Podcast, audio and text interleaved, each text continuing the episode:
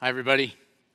Hey, welcome. Uh, so great to see you here. And special shout out to all the uh, moms and the grand, grandmothers and future moms and uh, just all the uh, ladies. Uh, thanks so much for making River Glen uh, part of your Mother's Day weekend. Yeah, being a mom, I'm sure is a lot of work and it's not easy. And, and so we want to celebrate moms this weekend. And we've got chocolates in the lobby for all the ladies, so be sure to stop by. We also have professional photographers. Stop by, get your picture taken for free. And so uh, don't miss out on that. And uh, we also want to do a little giveaway here. We got a little gift that uh, we want to give away. Julie's going to help me out here. And uh, we're looking for, uh, we want to find out who the mom is who's got the most kids currently living in your house. And this includes stepkids and uh, foster kids, you know, add them all up, right? Count them all up. And show of hands, um, um, anybody have four kids? Oh, yeah, okay. I think we got it several there. Uh, how about five? Anybody have five? Oh. Okay, I think we've got winners over here. We've got, we got a few with four. We've got some extra gifts. And uh, Julie will make her way over. Thanks, Julie. And uh, enjoy those gifts. You need those with all those kids. You're going to need that gift. So hope you, hope you enjoy that. You deserve it. Uh, somebody gave me this poem about motherhood that I want to share with you. It goes like this To those who gave birth this year to their first child. We celebrate you with you. To those who lost a child this year, we mourn with you. To those who are in the trenches with little ones every day and wear the badge of food stains, we appreciate you. To those who experience loss through miscarriage, failed adoptions, or running away, we mourn with you. To those who walk the hard path of infertility, fraught with pokes, prods, tears, and disappointment, we walk with you. Forgive us when we say foolish things. We don't mean to make this harder than it is. To those who are foster moms, mentor moms, and spiritual moms, we need you. To those who have warm and close relationships with your children, we celebrate with you. To those who have disappointment, heartache, and distance with your children, we sit with you. To those who lost their mothers this year, we grieve with you. To those who experienced abuse at the hands of your own mother, we acknowledge your experience. To those who are single and long to be married and mothering your own children, we mourn that life has not turned out the way you longed for it to be. To those who step parent, we walk with you on these complex paths. To those who envision lavishing love on grandchildren, yet that dream is not to be, we grieve with you. To those who will have emptier nests in the upcoming year, we grieve and rejoice with you. To those who place children up for adoption, we commend you for the selflessness and remember how you hold that child in your heart. And to those who are pregnant with new life, both expected and surprising, we anticipate with you. This Mother's Day, we walk with you. Mothering is not for the faint of heart, and we've got real warriors in our midst. We remember you. And so be sure to honor the moms in your world uh, this weekend. And guys, don't forget to call your moms. All right, be sure to do that. All right, we're continuing this series. is called uh, Hope Rising, and uh, we've been each week we've been talking about uh, circumstances or situations where it might be hard to find hope. So far, here's what we've uh, talked about in this series. We, we've looked at this question. You know, what do you do when you're not happy with the hand of cards that you've been dealt? And uh, and then we talked about what do you do when you just feel like giving up hope? And now this week, what do you do when you feel like your pace of life, the speed of your life is just out of control. And I think probably many moms can relate to that question because so many of us, especially moms, feel like we are just, you know, pedal to the metal, juggling so many things, keeping so many plates spinning, and our life is just going at a crazy speed. Now, I don't know if you realize it or not, but you know, in other parts of the country, they think uh, you know Wisconsin is the Midwest, and it's kind of slow paced uh, life here. You know, it's kind of laid back, but we, those of us that live here, we know that it's different, right? In fact, for many of us, I think the picture of our life, the symbol for our life, is right there. It's a race car. Because so many of us are just living life as fast as we can because we've got so much going on. I remember when we moved here from Kentucky, we moved to Wisconsin, and I drove on the, on the uh, uh, freeway, and I thought, you know what, maybe Wisconsin has uh, changed to the metric system or something because the uh, speed limit sign that said 45 mile an hour speed limit really meant 60 and 65 really meant 80 and construction work zone meant absolutely nothing yeah and you know you got to adapt you feel like you have to adapt or get run over because the speed of life is so fast just to prove my point i want to put some statements up here on the uh, screen. And uh, I want you to finish them if you can and just yell them out. All right? Just take this little quiz. All right, let's start here. I'm at the end of my. Yeah, you got it exactly. My life is falling uh, apart. I'm at my wits' end. Yeah, I'm so stressed. Some of you are getting more animated as we're going along here. My boss, my spouse, my kids are driving me crazy. Yeah, I exploded today and lost my temper or mind. Judges will take either answer. Uh, sometimes when somebody cuts me off in traffic, I experience road. Yeah, you got all those, even though you live in Wisconsin. Very good. Recently, I came across this article written by a guy by the name of Jay Walljasper. Fascinating article about the speed of life. And what I want to do is I want to take the point that he makes in that article and I want to illustrate it with a speedometer. Walljasper says that if you go back to the first 1800 years, from AD, 0 AD to 1800 AD, I mean, life went about five miles an hour, a real slow pace. I mean, think about it. Think about the way that products and uh, goods and information and people moved. I mean, it was very slow unless you had a swift horse or you had a boat and a really strong wind. I mean, everybody walked pretty much everywhere, and life moved along at about five miles an hour. But then in the late 1700s, because of a flurry of changes, uh, life began to speed up because of stagecoaches and railroads and s- steamships and those kinds of things. It got, to, it got faster and faster, and it moved up to about 30 miles an hour here. And they even began to discover changes in upholstery that allowed stagecoaches to go further and faster because padded upholstery was a little kinder to our backside. And so the speed of life moved up to about 30 miles an hour. But then around 1900 came the invention of the car, and the pace of life was, would never be the same. Did you know in 1898, there were only about 30 automobiles on the roads? A decade later, in 1908, there were over 700 factories producing cars in our country. And the pace of life increased somewhere to up around 100 miles an hour. And not just the car, there were other innovations that led to life going faster. For instance, in 1953, a guy by the name of uh, Carl Swanson invented something that changed the way we do life. Anybody know what Carl Swanson? Yeah, you got it. The TV dinner. Remember these things that uh, tasted like aluminum foil? Remember that? And uh, now you can sit in front of TV and, and, eat your dinner the way God intended, right? Um, but it's better life up the way you do dinner. And then in 1973, another company opened up that could take your document when it absolutely positively had to be there the, the next day. Uh, anybody know the name? FedEx opened up and that changed everything. But then in the 1980s, FedEx seemed like a slow moving turtle because of the invention of the fax machine. Remember the fax machine? You know, that wonderful, annoying sounding device that allowed you to fax a document, you know, around the country or around the world. And then, and then in the 1990s, the widespread use of email and electronic communication started to make that walk down the hallway to use the fax machine seem like a waste of time. But then we moved into the 2000s and things really got crazy, you know, and the speed, the speed of life went up to about 200 uh, miles an hour here because now you got your smartphone, right? And everything's right there on your fingertips. All your emails and your text and your contacts and your social media and your GPS and your Angry Birds, it's all right there. Everything that you need. And now suddenly the promise that your phone will allow you to work, you know, any place, anytime, and, uh, you know, make life easier for you now you're able to work everywhere all the time, and it just makes life even faster. And now we're going at this 200 mile an hour pace. I want to show you a video. Somebody sent me this that shows how over the years pit stops have changed in uh, auto racing, and it illustrates how the speed of life has gotten faster and faster. Take a look at the screens. Pit stops have changed a little bit, haven't they? Life's just gotten faster, crazy fast, isn't it?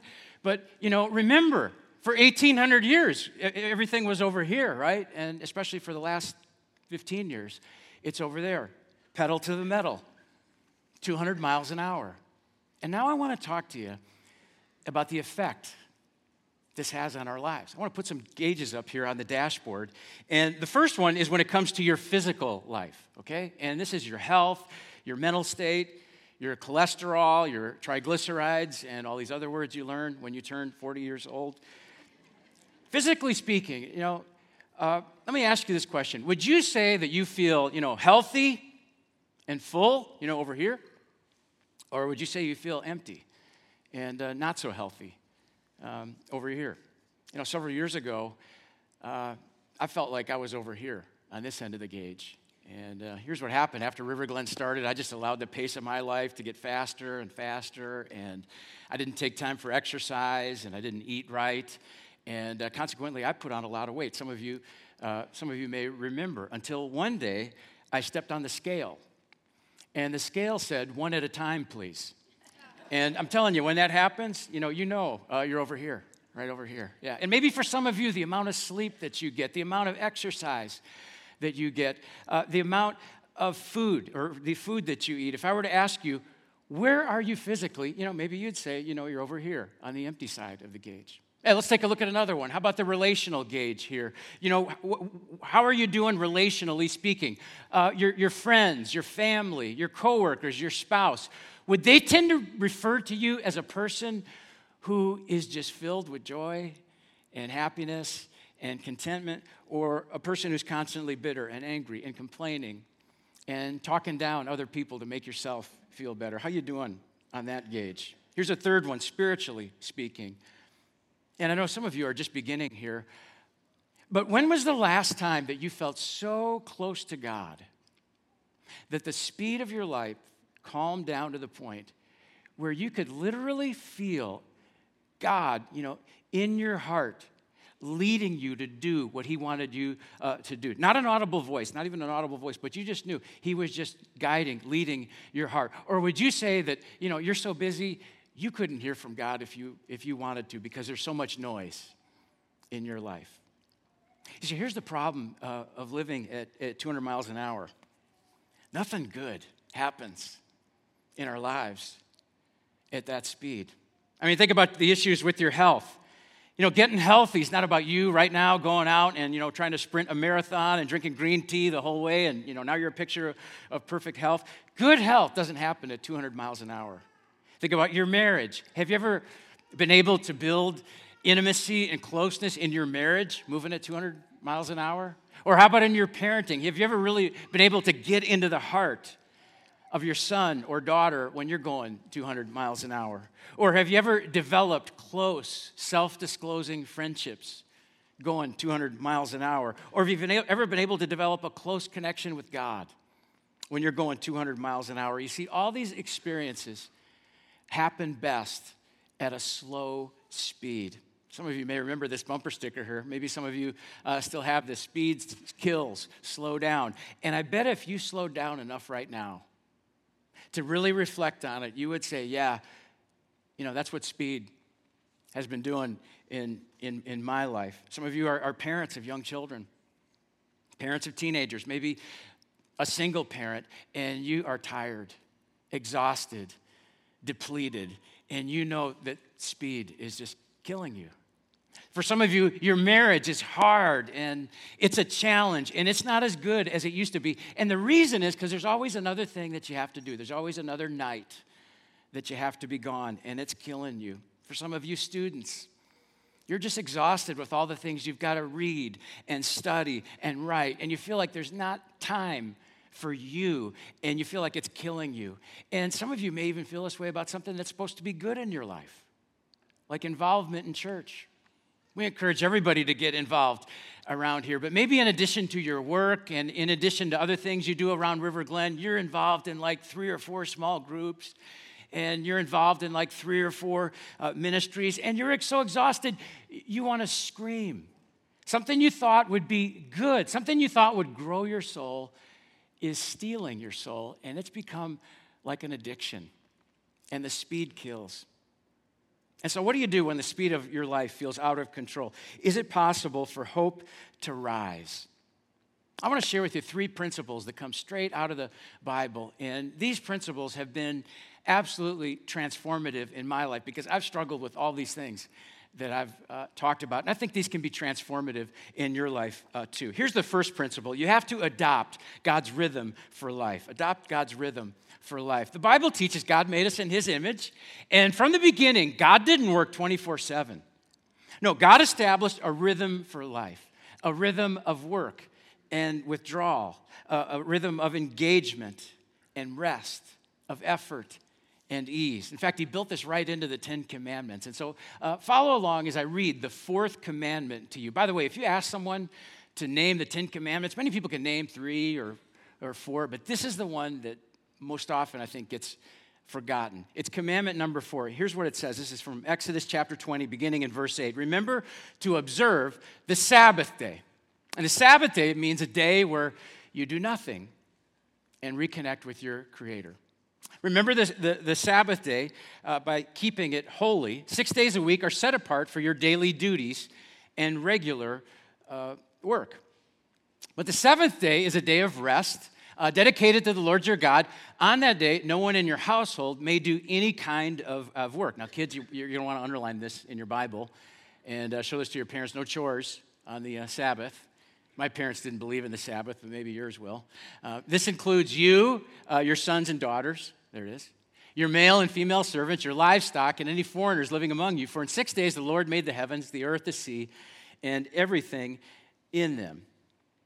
And then he rested on the seventh day. That's why the Lord blessed the Sabbath day and set it apart as uh, holy. And so from the beginning, God established a rhythm for our lives. And what's interesting is that we tend to say God created in six days and then he didn't create anymore.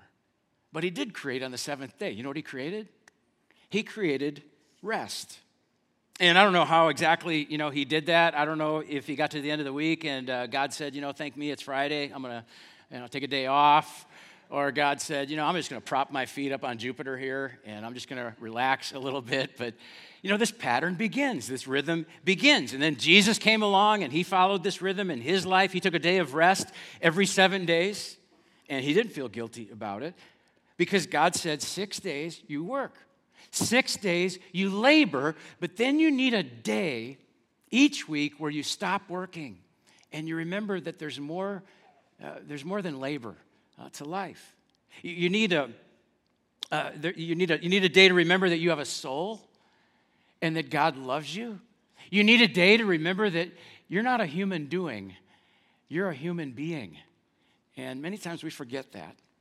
Now, I want to just speak to you real candidly uh, for a moment. I want to say something that might be surprising to you. This might even be alarming uh, to some of you, especially those of you that are really, you know, win at all cost uh, types and tend to be high achieving people who are, you know, so busy. You know, you're probably on your smartphone right now, you know, closing deals and, you know, working on things.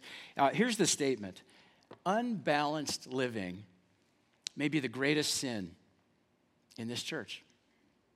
I think that's absolutely true. And uh, here, here's why. I, I, don't think we have, uh, I, I, think it's unlikely we have anybody here, you know, who's embezzling millions of dollars from your company. I don't think we have any terrorists in the room or any axe murderers or anything like that in the room. But I know we have a lot of people, myself included, who get out of rhythm and get unbalanced, and we don't honor God's rhythm on how to live. And now I know the pushback, you know, you're probably thinking, you know, right now, you know, hey, Ben, you know, chill out. You know, I mean, you don't know all the stuff I've got to get done. And what's the big deal anyway? Well, here's the big deal. When you have no balance in your life and you do not adopt God's rhythm in your life, people look worse and problems look insurmountable to you, and you don't function as well. And when you're out of balance, you see your family as an issue in, in your life rather than as people that you love. And when you're out of balance, those secret sins look more inviting and appealing. And it's easier to hide those secret sins because you have all this other stuff uh, going on. And this might be the greatest consequence of all. You get so busy, you stop having time for God. You know, I can't tell you how much it breaks my heart when I hear people uh, say things like, uh, well, we haven't been to church for several months because we've just been so busy. And I think to myself, are you kidding me? You know, you, you, you've gotten so busy that you don't have you don't have time for the one who created you? Are, are you kidding me? You know, you, you've gotten so uh, busy that you know, you, you've allowed you know, yourself to get so busy that you don't have time for the one who created time.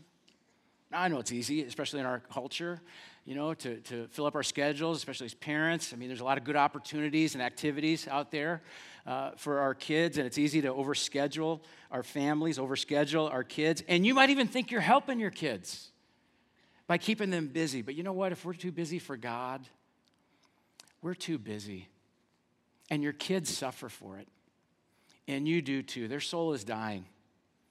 And, and so is yours. And so God says, before that happens, let's create this little mini vacation where once a week you adopt my rhythm in your life and you rest and you reconnect with me. And, and you know what? It'll make you better when you go back uh, to work. You know, you know what this really comes down to? It really comes down to this one question How much do you trust God? Are you convinced that a refueled, refreshed, renewed, rested you can accomplish more in six days than a worn out, exhausted, depleted version of you can accomplish in seven days? Or do you think, you know, you can accomplish more your way than, than God's way? To be at your best, you have to adopt God's rhythm um, of, of life. That's our first principle. All right, here's the second principle find activities that refresh. Find, we need to find activities that, that, that, refresh us. Here's a question that used to bother me is if, if God is all powerful and, you know, if God never sleeps, why did he rest on the seventh day? I mean, did, did he, get, did he get tired? Did God say, wow, I've had a long week, you know, I need to, I need to rest up, I'm exhausted. No, no, I don't think that's why God took a day off because God doesn't get physically tired. So there must be other benefits to rest than just restoring bones and muscles. Let me show you a verse that I think gives us some insights. This is from Exodus 31. It says, For in six days the Lord made heaven and earth, but he rested on the seventh day, and he was refreshed. You see, even if you're not even physically tired, you need to get out of your work routine just to be refreshed. This word refreshed is really interesting. It literally means to breathe in. You see, for six days, God's been breathing out and speaking everything into existence. He spoke and he created the, the moon and the stars and the st- sun. He spoke humanity into existence. For six days, God breathed out. But then on the seventh day, it says he breathed in and he was refreshed. And we need to do that as well. That's why all of us need some recreational activities that refuel us and refresh us. That's why it's called uh, recreation, because it recreates energy and vitality and perspective. Recreation breathes life into you and reminds you that God is incredibly uh, good. You know, several years ago, I realized something about uh, my life. I, I love my job, but I realized I didn't have any hobbies. And I would just work all the time. And then I'd go home and I'd read, you know, books about how to work even more and some of you maybe can, you know, relate to that, that it's important to have hobbies and pastimes and sports and activities that refresh you. And I began to learn some things, like those that work with their minds tend to relax best with their hands. And so, you know, maybe you need to, you know, do things like, like gardening or cooking or restoring an old car or, you know, playing golf or, or something like that. There you go, guys. Happy, happy Mother's Day uh, to you. Uh, you know, these kinds of things that really, they're, they're beneficial because they refresh us. I also learned that if you're an introvert, then, you know, you need to spend some time alone because you refuel that way. And if you're an extrovert, you need to spend some time with other people because you tend to refuel uh, that way. Heard a pastor suggest that we need three levels of refreshment in our lives. He says, first of all, you need to divert daily. And what this means is you need to take about 15 minutes each day, just you and God. And you need to quiet down. Maybe you take this time during your lunch break or some other pocket of time, and that refreshes you for the day. Divert daily. And then you withdraw weekly. You, uh, you, you take a day to be with God and family and friends and loved one. You take a day for rest and refreshment every week of your life. And then you abandon annually. You take a vacation. And not a working vacation, but a vacation where you do nothing but uh, refresh. You take a week or two or, or, or, whatever you can. And, and if you can't afford to go away, uh, take a staycation and uh, enjoy where God has already uh, placed you. Now, let me give you a little caution on this, all right? Because men and women tend to refresh themselves uh, differently. And uh, ladies, you can't expect your husband to think, you know, the same way that, that you do, and, and vice versa. In fact, I came across a piece of data that kind of demonstrates this, and it's, and it's uh, about how you know, men and women refresh themselves differently, and it's revealed in their diaries. And uh, right there, you can tell this is fictitious uh, because men don't write in, in diaries, all right? But, uh, you know, women like to, you know, go out to eat and, and enjoy lots of conversation. They, they refresh, they tend to refresh uh, that way, you know, whether or not the food ever comes. And uh, guys, not so much. And so here was the woman's diary. Uh, she wrote, Tonight I thought my husband was acting weird. We had made plans to meet at a nice restaurant for dinner. Conversation wasn't flowing, so I asked him what was wrong. He said nothing. On the way home, I told him that I loved him. He smiled slightly and kept driving. I can't explain his behavior. I don't know why he didn't say, I love you too. When we got home, I felt as if I had lost him completely, as if he wanted nothing to do with me anymore. He just sat there quietly and watched TV, continued to seem distant and absent. Finally, with silence all around us, I decided to go to bed. About 15 minutes later, he came to bed, but I still felt he was distracted and his thoughts were somewhere else. He fell asleep. I cried. I don't know what to do. I'm almost sure that his thoughts are with someone else. My life is a disaster. Here's the husband's diary a two foot putt. Who the heck misses a two foot putt? Yeah.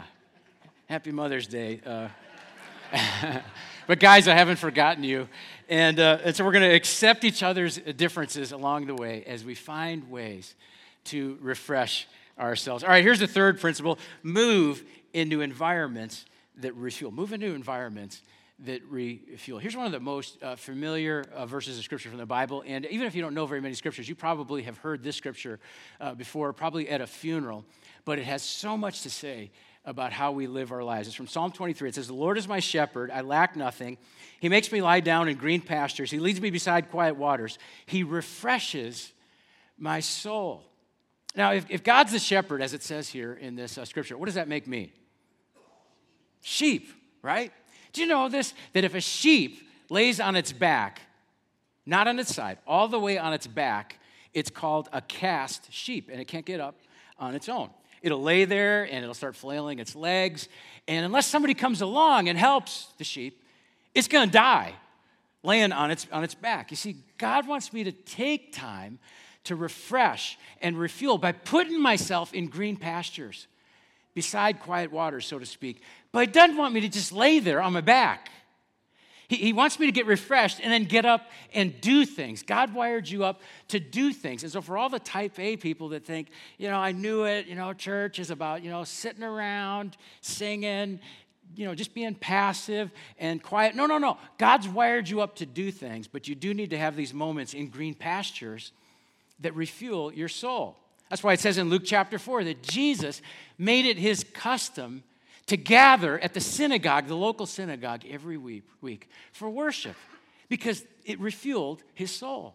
And that's why near the end of the Bible, take a look here at what it says. Let us not give up meeting together, kind of like we're doing, you know, right now. Let's not give up meeting together as some of our habit of doing, but let us encourage one another all the more as you see the day approaching. In other words, as we wait for Jesus to return, we don't give up meeting like this because it refuels our soul every summer, my wife and I uh, and, our, and our kids, we get away for a week or two for some vacation. And oftentimes we'll go visit family in Kentucky or uh, Tennessee. And uh, you know what I discover when I go there? Is that rest is so much, for me, rest is so much more than just not working. Because when I'm there, I need to, I still need to engage with church. And so we go to church with family or we go to church somewhere else because, there, because there's just something about reconnecting with God in environments like this that allow God to speak into our life. And it allows the Holy Spirit to guide and nudge us in the right direction. But if you don't have these, these moments, okay, then you don't receive these leadings from God. Very often on the weekend, I'll hang out in the lobby, and I can't tell you how many times I've had somebody come up to me and they'll say something like this. They'll say, You know, I was so exhausted. I've had such a busy week that I, I, I almost didn't come to church this weekend, but I came anyway. And I am so glad that I did because we all need these moments together so that God can refuel our soul. And so here's our, our, our, our dilemma that we all deal with. Are we going to go with, are we going to go with speed or are we going to take care of our soul? Because you, you, you can't do both.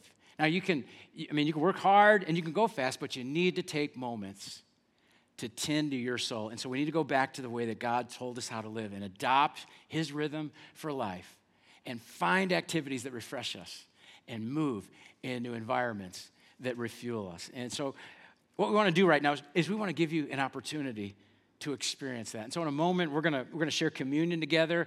And during this time, it's an opportunity to remember what Jesus did for us on the cross. And it becomes refueling for us. I'm going to pray, and then our ushers will begin uh, passing communion trays. And if this is new to you, you know, you can take a pass on it, but our communion is open to all followers of Jesus as a time to just hit the brake and let God replenish and refresh uh, refresh us and teach us how to live. Let me pray for us. Father, I thank you for your incredible love for us and how, even though we're so busy and have so much going on, you can still make hope rise. And God, even in moments like this, these last few moments of being together today and thinking about how you want to refuel us and replenish us and help us to be the people you created us to be and and live and enjoy life to the fullest, God, we're just, we're just so humbled by that. So, right now, we, we just want to take some time and just, and just shut out everything else and let you speak to our hearts and refresh us and refuel us. And as we take this communion, Father, we, we think about Jesus and his life that was given for us that refuels us and gives us hope and frees us from our debt of sin and shame and guilt. And, and now we can be close to you. And so, God, would you continue to speak to us over these next few moments? And we pray all this in Jesus' name. Amen.